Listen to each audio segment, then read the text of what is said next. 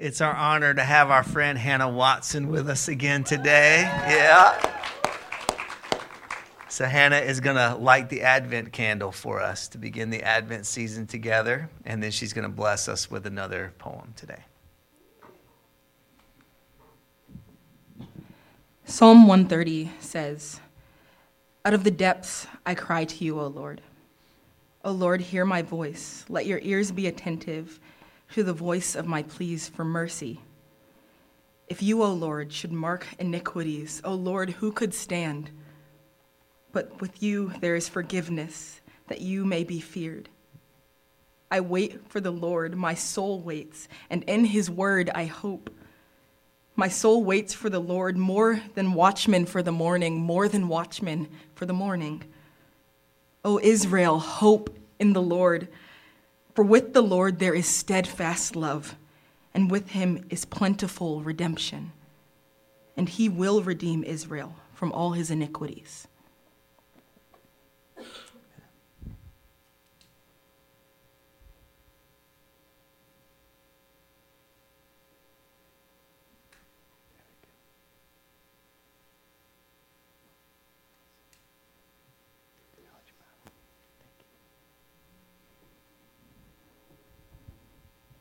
It was getting kind of late.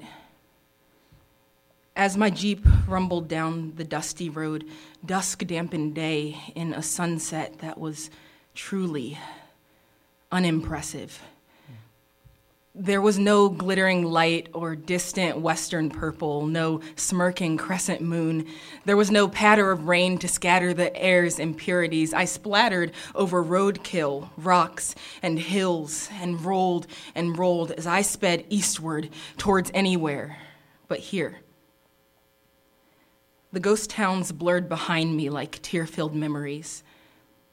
I used to call these hiccups along the highway home. When I was callow and innocent, I used to race my friends between these dead streetlights. They still towered, still and useless, like sparse, decaying trees. So my headlights blazed through the murky, simmering darkness, alone.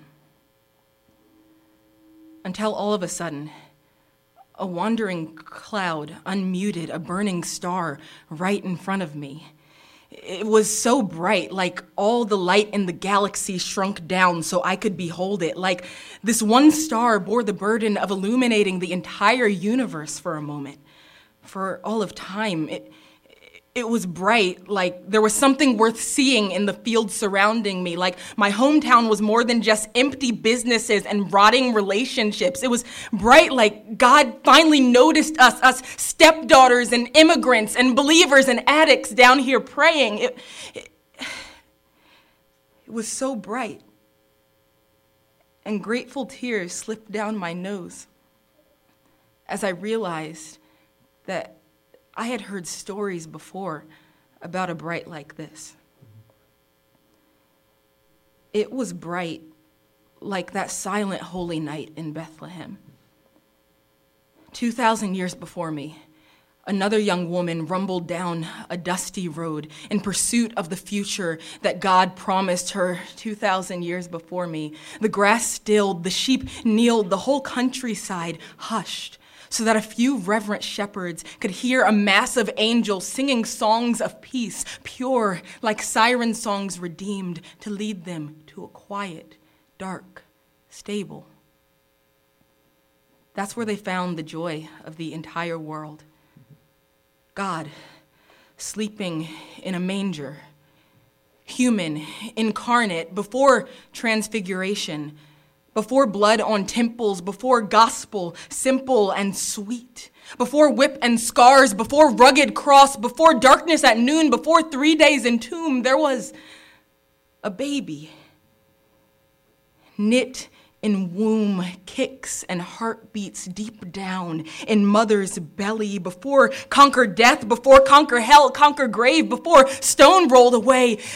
There was a baby labor pain, drenched in sweat, writhing, screeching, grime in pores, body pulled from twisted, tearing body, baby. with supple skin and sudden cry after mother gulped down the silence and ached for her baby to breathe. When he finally took his first breath, the musty air grazed his immaculate lungs, but couldn't ruin them. So he breathed in again and again and again.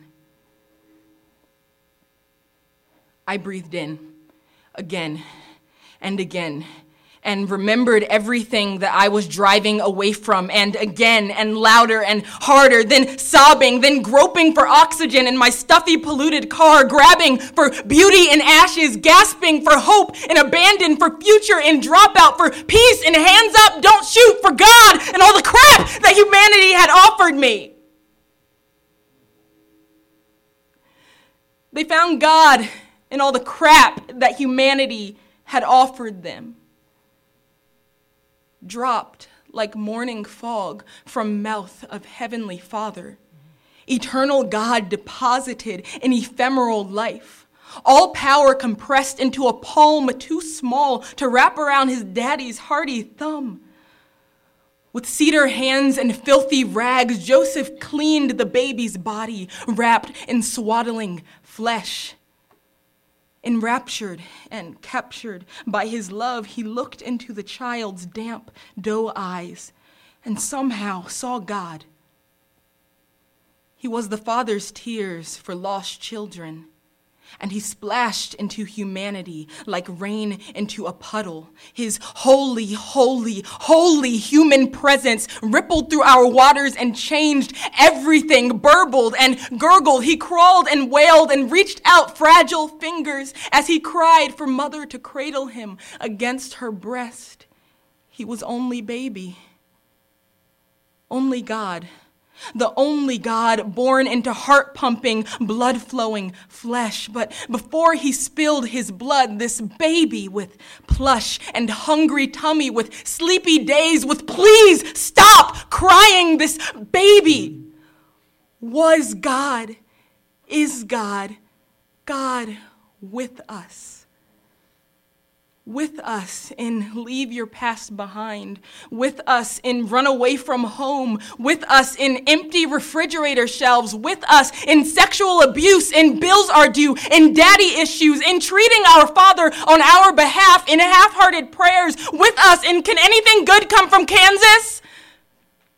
Or the projects? Or Chapel Hill or Mexico or the homeless shelter or grief or shame or brokenness? Can anything good come from Nazareth? Well, yeah. Yeah, it can. And he did. And we call him Emmanuel.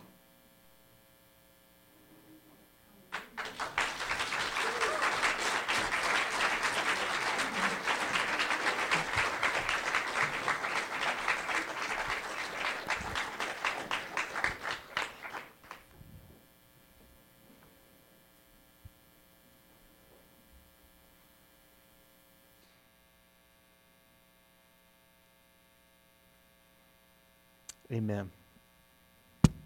Amen. So powerful. So powerful.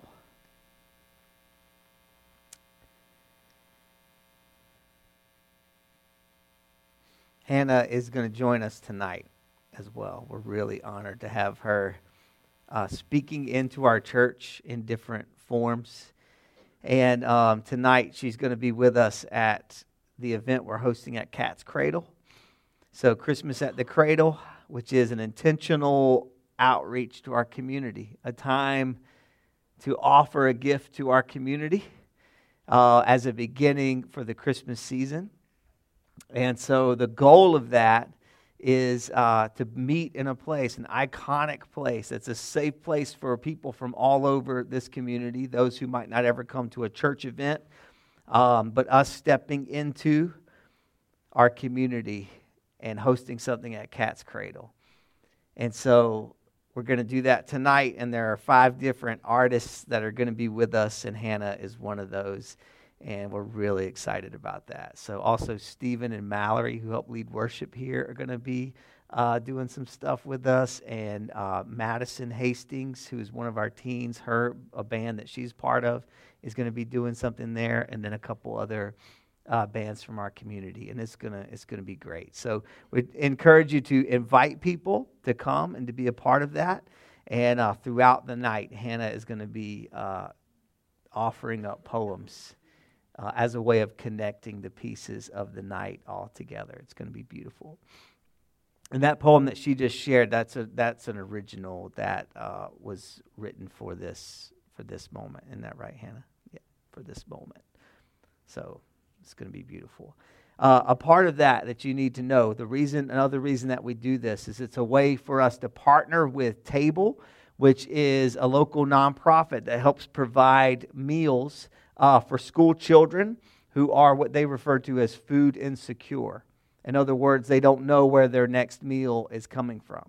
And so our friend Ashton Tippins, who heads up Table, uh, is partnering with us, and all of the proceeds from the event tonight, the tickets are $10, and uh, all of that goes to support Table in what they're doing. So Cat's Cradle is donating all that. All the artists are donating uh, their time and talent for that. So we encourage you to come and be a part of it. Uh, if $10 is too much of a hurdle for you, then we completely understand that. And we want you to be there anyway, and we will cover the cost for you. Okay? So if you want to do that, then, um, then come be a part of it. And there are other people in this room that might want to step up and say, hey, I'm going to cover the cost for five people or for two people or for 10 people to come and to be a part of that. So tonight, 6 o'clock, doors open, Cat's Cradle. We'll see you there. Amen. I don't know what to do, man.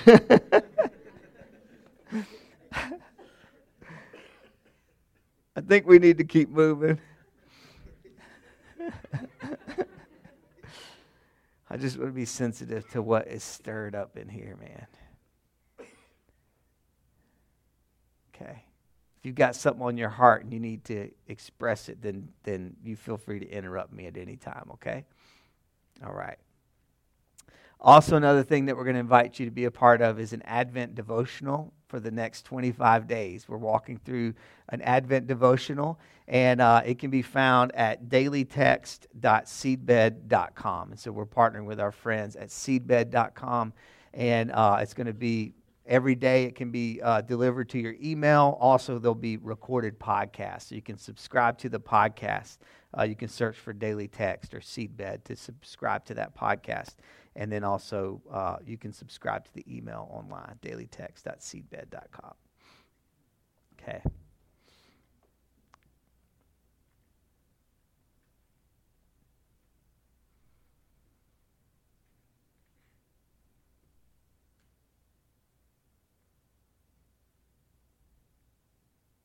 Okay. Let's keep going. Luke chapter 1. That's where we're going to be today and next week. And over the Advent season, we're going to be walking through the Gospel of Luke's account of the announcement and the arrival, the birth of Jesus. And we're starting today in Luke chapter 1. We're going to look at verses 5 through 20. If this word Advent seems a little bit odd to you, then here's just what you need to know it's just a word that simply means arrival. And in the Christian year, as part of the Christian calendar, this is how the Christian year begins. So it's this very countercultural thing that right now the rest of the culture around us is talking about the end of the year, and they're seeing this as the winding down time of the year, right? With the new year approaching. But Christians in the church calendar, in the Christian calendar, the season of Advent is the beginning of a new year. It's the beginning of new time. We mark time differently. Our lives are marked so differently. And so, this countercultural thing where the rest of the culture around us is seeing an end, Christians, because the way we view the world, we're seeing a beginning. And so, this is the beginning of a new year for us as we anticipate that arrival of Jesus on Christmas morning. So it's this season that's set aside for anticipation, for waiting, for hope, a counterintuitive and countercultural approach that resists the temptation to rush and to rush ahead to the manger. But we're taking our time getting there. And we're sinking down into the story of Israel, who for generation after generation after generation passed down the promise one day God is going to send his Messiah. God has not forgotten us. God remembers us, and one day He's going to send His Messiah. And they hoped in that, and they believed for that, and God answered that prayer in a way they could have never expected. By not just simply sending a prophet or a messenger, but sending His own Son. And God Himself coming to fulfill the promise. So that's what we do in this season of Advent. It's a time of waiting and orienting ourselves in that larger story of what it was like for Israel to wait for the hope of the arrival of Jesus. And as Christians, we also, during this season, look ahead to the next Advent, to Advent again, to the second coming of Jesus, when he will make all things right, when he will heal all things. So that's what this season is about. We're going to begin by looking at Luke chapter 1 we're going to go with verses 5 through 20 today. Okay? Here's what it says In the time of Herod, king of Judea, there was a priest named Zechariah who belonged to the priestly division of Abijah. His wife Elizabeth was also a descendant of Aaron. Both of them were upright in the sight of God, observing all of the Lord's commandments and regulations blamelessly. But they had no children because Elizabeth was unable to conceive, and they were both well along in years. Once, when Zechariah's division was on duty, and he was serving as priest before God, he was chosen by Lot, according to the custom of the priesthood, to go into the temple of the Lord and burn incense. And when the time for the burning of incense came, all the assembled worshippers were praying outside. Then an angel of the Lord appeared to him, standing at the right side of the altar of incense. When Zechariah saw him, he was startled and was gripped with fear. But the angel said to him, Do not be afraid, Zechariah. Your prayer has been heard. Your wife Elizabeth will bear you a son, and you are to give him the name John. He will be a joy and delight to you, and many will rejoice because of his birth. For he will be great in the sight of the Lord. He is never to take wine or other fermented drink, and he will be filled with the Holy Spirit even from birth. Many of the people of Israel will he bring back to the Lord their God. And he will go on before the Lord in the spirit and power of Elijah to turn the hearts of the fathers to their children, and the disobedient to the wisdom of the righteous, to make ready a people prepared for the Lord. Zechariah asked the angel, How can I be sure of this? I am an old man, and my wife is well along in years. And the angel answered, I am Gabriel I stand in the presence of God, and I have been sent to speak to you and to tell you this good news. And now you will be silent and not able to speak until the day this happens, because you did not believe my words, which will come true at their proper. Amen. Amen. Let's let's walk through this. We're going to take a few uh, pieces of this and, and look at it together. We're going to start with the first line of this passage and the way that this story begins. It begins with these words In the time of Herod. In the time of Herod, who was the king over that region, like a governor type person over that region. He's partnered up with the Roman Empire, and he is over that time, over that, that region. And so it begins in that way, setting that context for us, orienting us in the sense of how the system was built in that day. And so Luke begins it that way in the time of Herod. In the time of Herod. But before we even get to the end of this paragraph, we realize quickly that this first sentence, the opening sentence of this paragraph, is already obsolete before we can even finish it. Because no, this is not the time of Herod anymore. This is not the time of Herod. That might have been the way they used to market and the way that the people of that moment were thinking of themselves. But that has quickly changed. For all of Herod's political maneuvering and his skill in collecting power, in his desire to build monument after monument to himself, solidifying him, his place in history among the great leaders, no one ever again will refer to this as the time of Herod. There it is, buddy. That's right. For all of the work that Herod put in to sealing his legacy, it's gone now. It's gone. We are nearing the arrival of King Jesus. And from this point on, that's how the world will see this moment. And that's how the world will see this time. In fact, we're going to mark time by his birth. Herod is about to be completely overshadowed by the light himself who is coming into this world. In the time of Herod, that was transformed into the time of the arrival of the long awaited Messiah. Jesus himself. How would you describe the moment that you're in? Hmm. If you're to look back on your life, or if you're to kind of put a title over this moment in your life, in the time of fill in the blank for yourself in the time of my unemployment, in the time of undergrad or grad school or PhD work, in my time of waiting, in my time of sickness, in the time of my divorce, my depression, my addiction, in the time of my uncertainty? How would you define this moment that you're in? And then let me ask you a better question.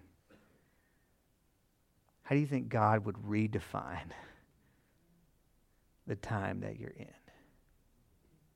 Not the time of King Herod anymore. It's the time of King Jesus. And that changes the way we see the entire story. And the same is true for you. Same is true for you. I wonder what kind of work God might be doing in your life during these days to define the time, to redefine the time that you are currently in. Wrestle with that as we keep moving on. It goes on to describe that there was a priest named Zechariah. And it tells us about his wife Elizabeth and that they served the Lord and that they walked with the Lord blamelessly, that they kept his commands, that they loved the Lord, and that the Lord saw this. But it also describes Zechariah and Elizabeth in a painful way. It says that they were well along in years and though they wanted badly to have children, they were unable to have children up to this point in their lives. And they had completely given up hope on that. It was their one hope, their deepest hope. And they had let go of it. The harsh reality had set in for them the reality that their eyes would never see this hope fulfilled. They felt exiled in the desert of waiting. They thought that they would never see the promise. Zechariah and Elizabeth's story is so powerful and it's so relatable because it's a microcosm of the whole history of Israel and of where Israel is at this point in their history. And it's a microcosm of where all of creation is at this point in the story, waiting hoping, longing. waiting for the arrival of that hope. But their hope waned in the stifling silence of God. Maybe you've been there. Maybe some of you are there right now, feeling like you're in the desert and you're waiting and you're longing and you don't know if you're ever going to experience the thing that you're hoping for the most.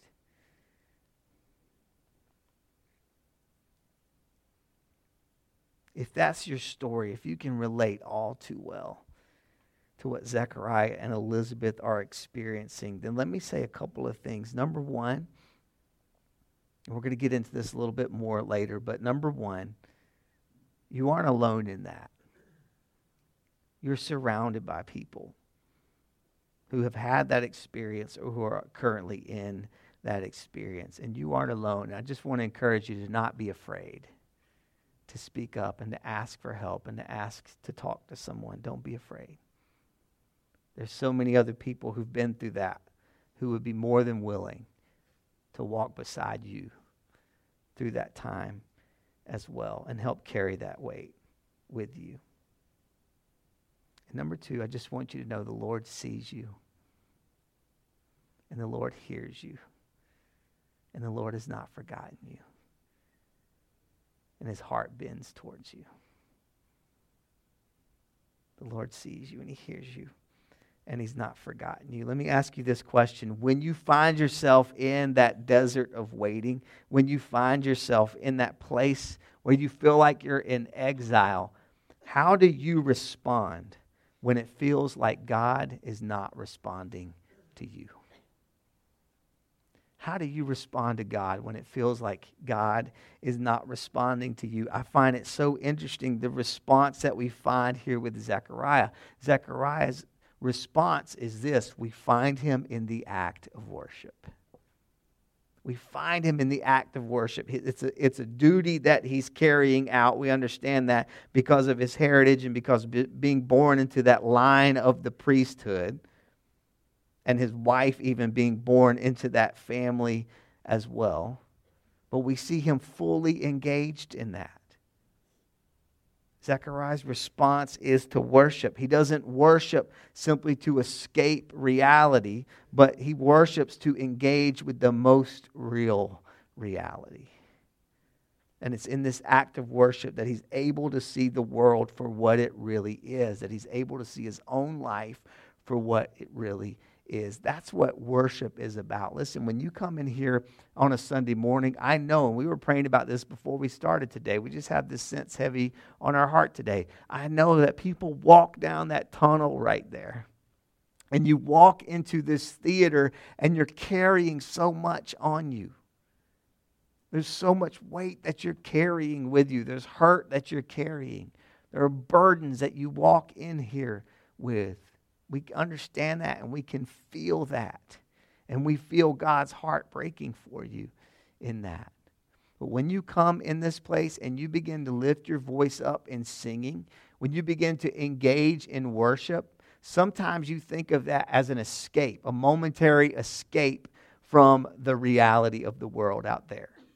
But you're not escaping reality in worship. You're engaging with the most real reality. And worship reorients us.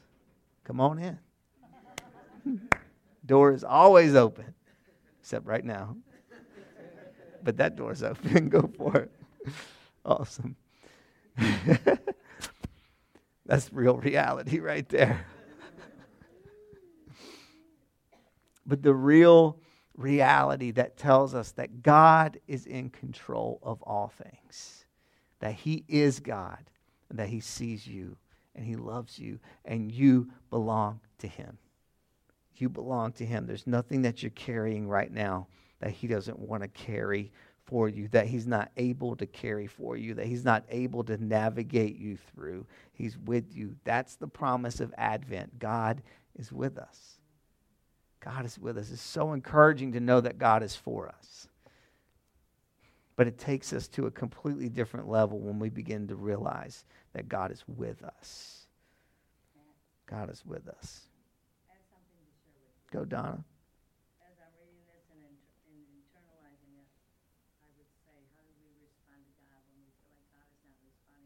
Mm-hmm. The only time I ever feel like God is not responding to me is because I'm not responding.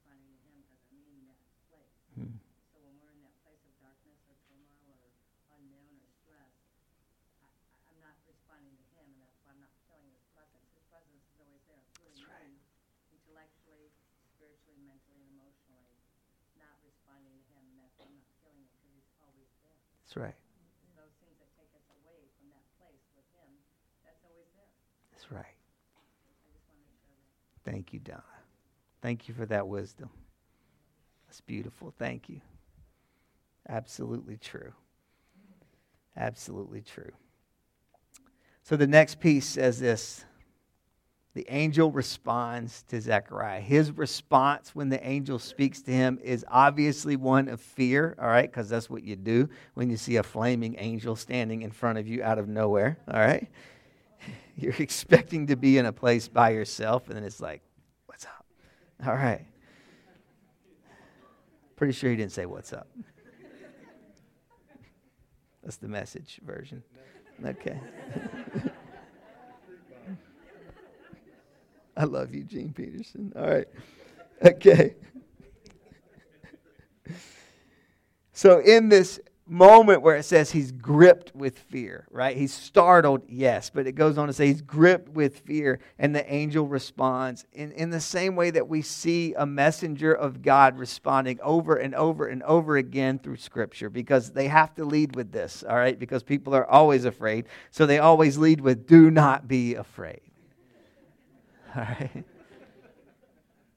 Do not be afraid. And there's this sense of like, okay, don't run away. But more than that, this sense that goes over, and it's this overarching sense for his life. Do not be afraid. In this moment, the curtain is getting pulled back, and you are catching a glimpse of the most real reality. Do not be afraid, Zechariah. Your prayer has been heard. Your prayer has been heard. Do you think Zechariah knew immediately what prayer he was talking about? I think he did.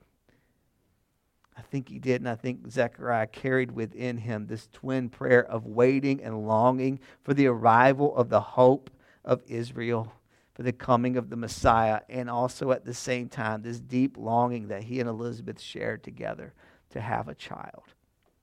And it's beautiful that God is beginning to answer both of these prayers in the same moment. The name Zechariah was a common name given to male children in that time and throughout Israel's history. We have a prophet that carries that name as well, and it's a, it's a common name. And of course, it would be common because here's what it means Yahweh remembers. Yahweh remembers. What a world, word of hope for the people of God. And here's Zechariah carried this around every day of his life. He was given this name right after his birth. And he carries it around. And every time someone speaks to him, and every time someone addresses him, and every time he introduces himself to someone, there's an echo and a reminder and the seed getting planted in the depth of his soul. I have not forgotten you. I have not forgotten you. I see you.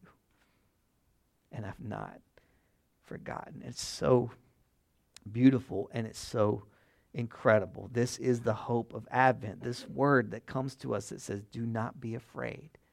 Your prayer has been answered.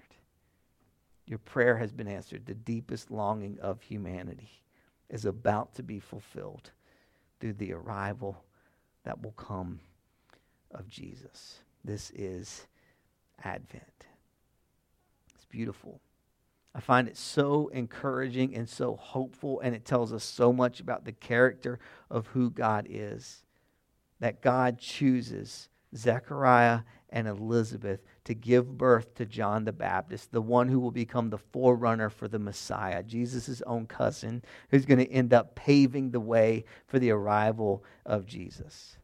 And I think it's so hopeful that God answers this overarching, large picture, cosmic scale prayer of humanity, and at the same time, He's answering the prayer of one older couple who, in the privacy of their own home, have mourned together, have wept together, have longed together. And This is the way God moves. He's moving in the lives of the entire world, and at the same time, He decides to do it by answering the prayer of this one couple that barely shows up on anyone else's radar. This is how God moves. Let me ask you this question What prayer remains unanswered in your life? It's okay for you to be honest about that. And it's okay for you to even feel the weight of disappointment and hurt, even anger over that. What prayer remains unanswered in your life? What longing is yet unfulfilled? What need, what fear, what obstacle threatens you?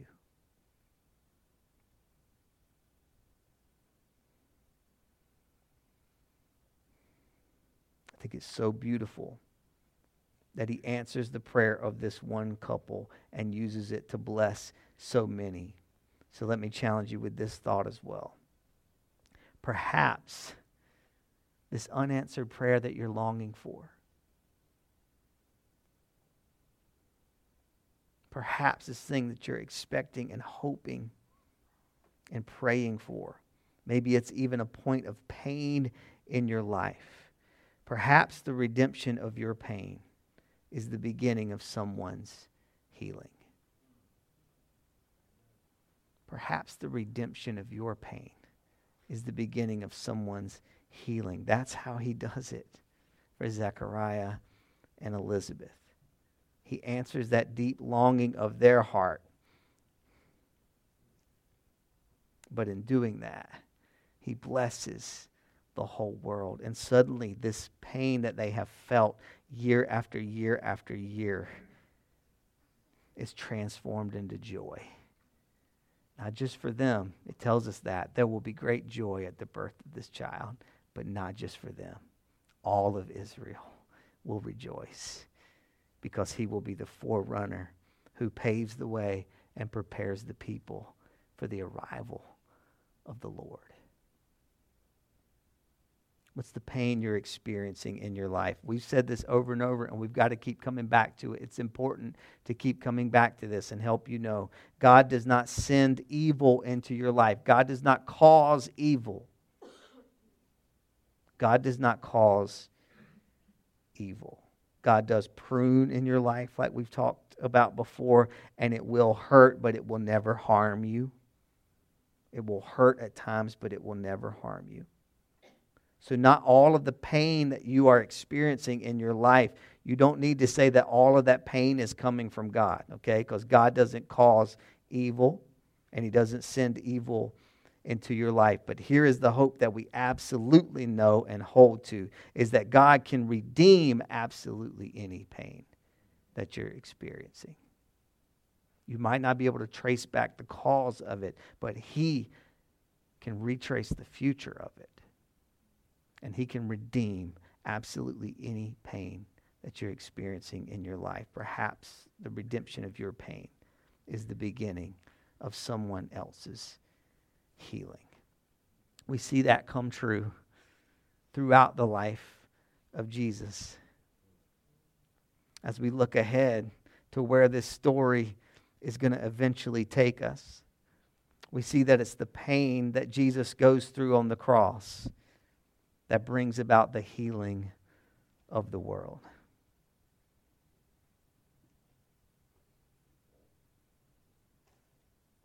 Jesus, on his last night with his disciples, took the bread that was on the table, this part of the meal and an element of the meal that was so familiar to them.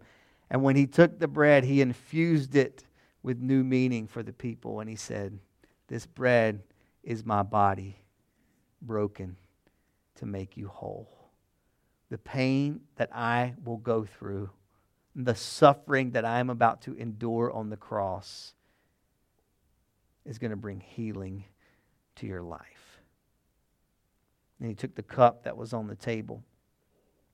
And he said, This cup represents the blood of the new covenant poured out for the salvation of the world. Every time you taste it, remember what I have done for you and rejoice in your salvation.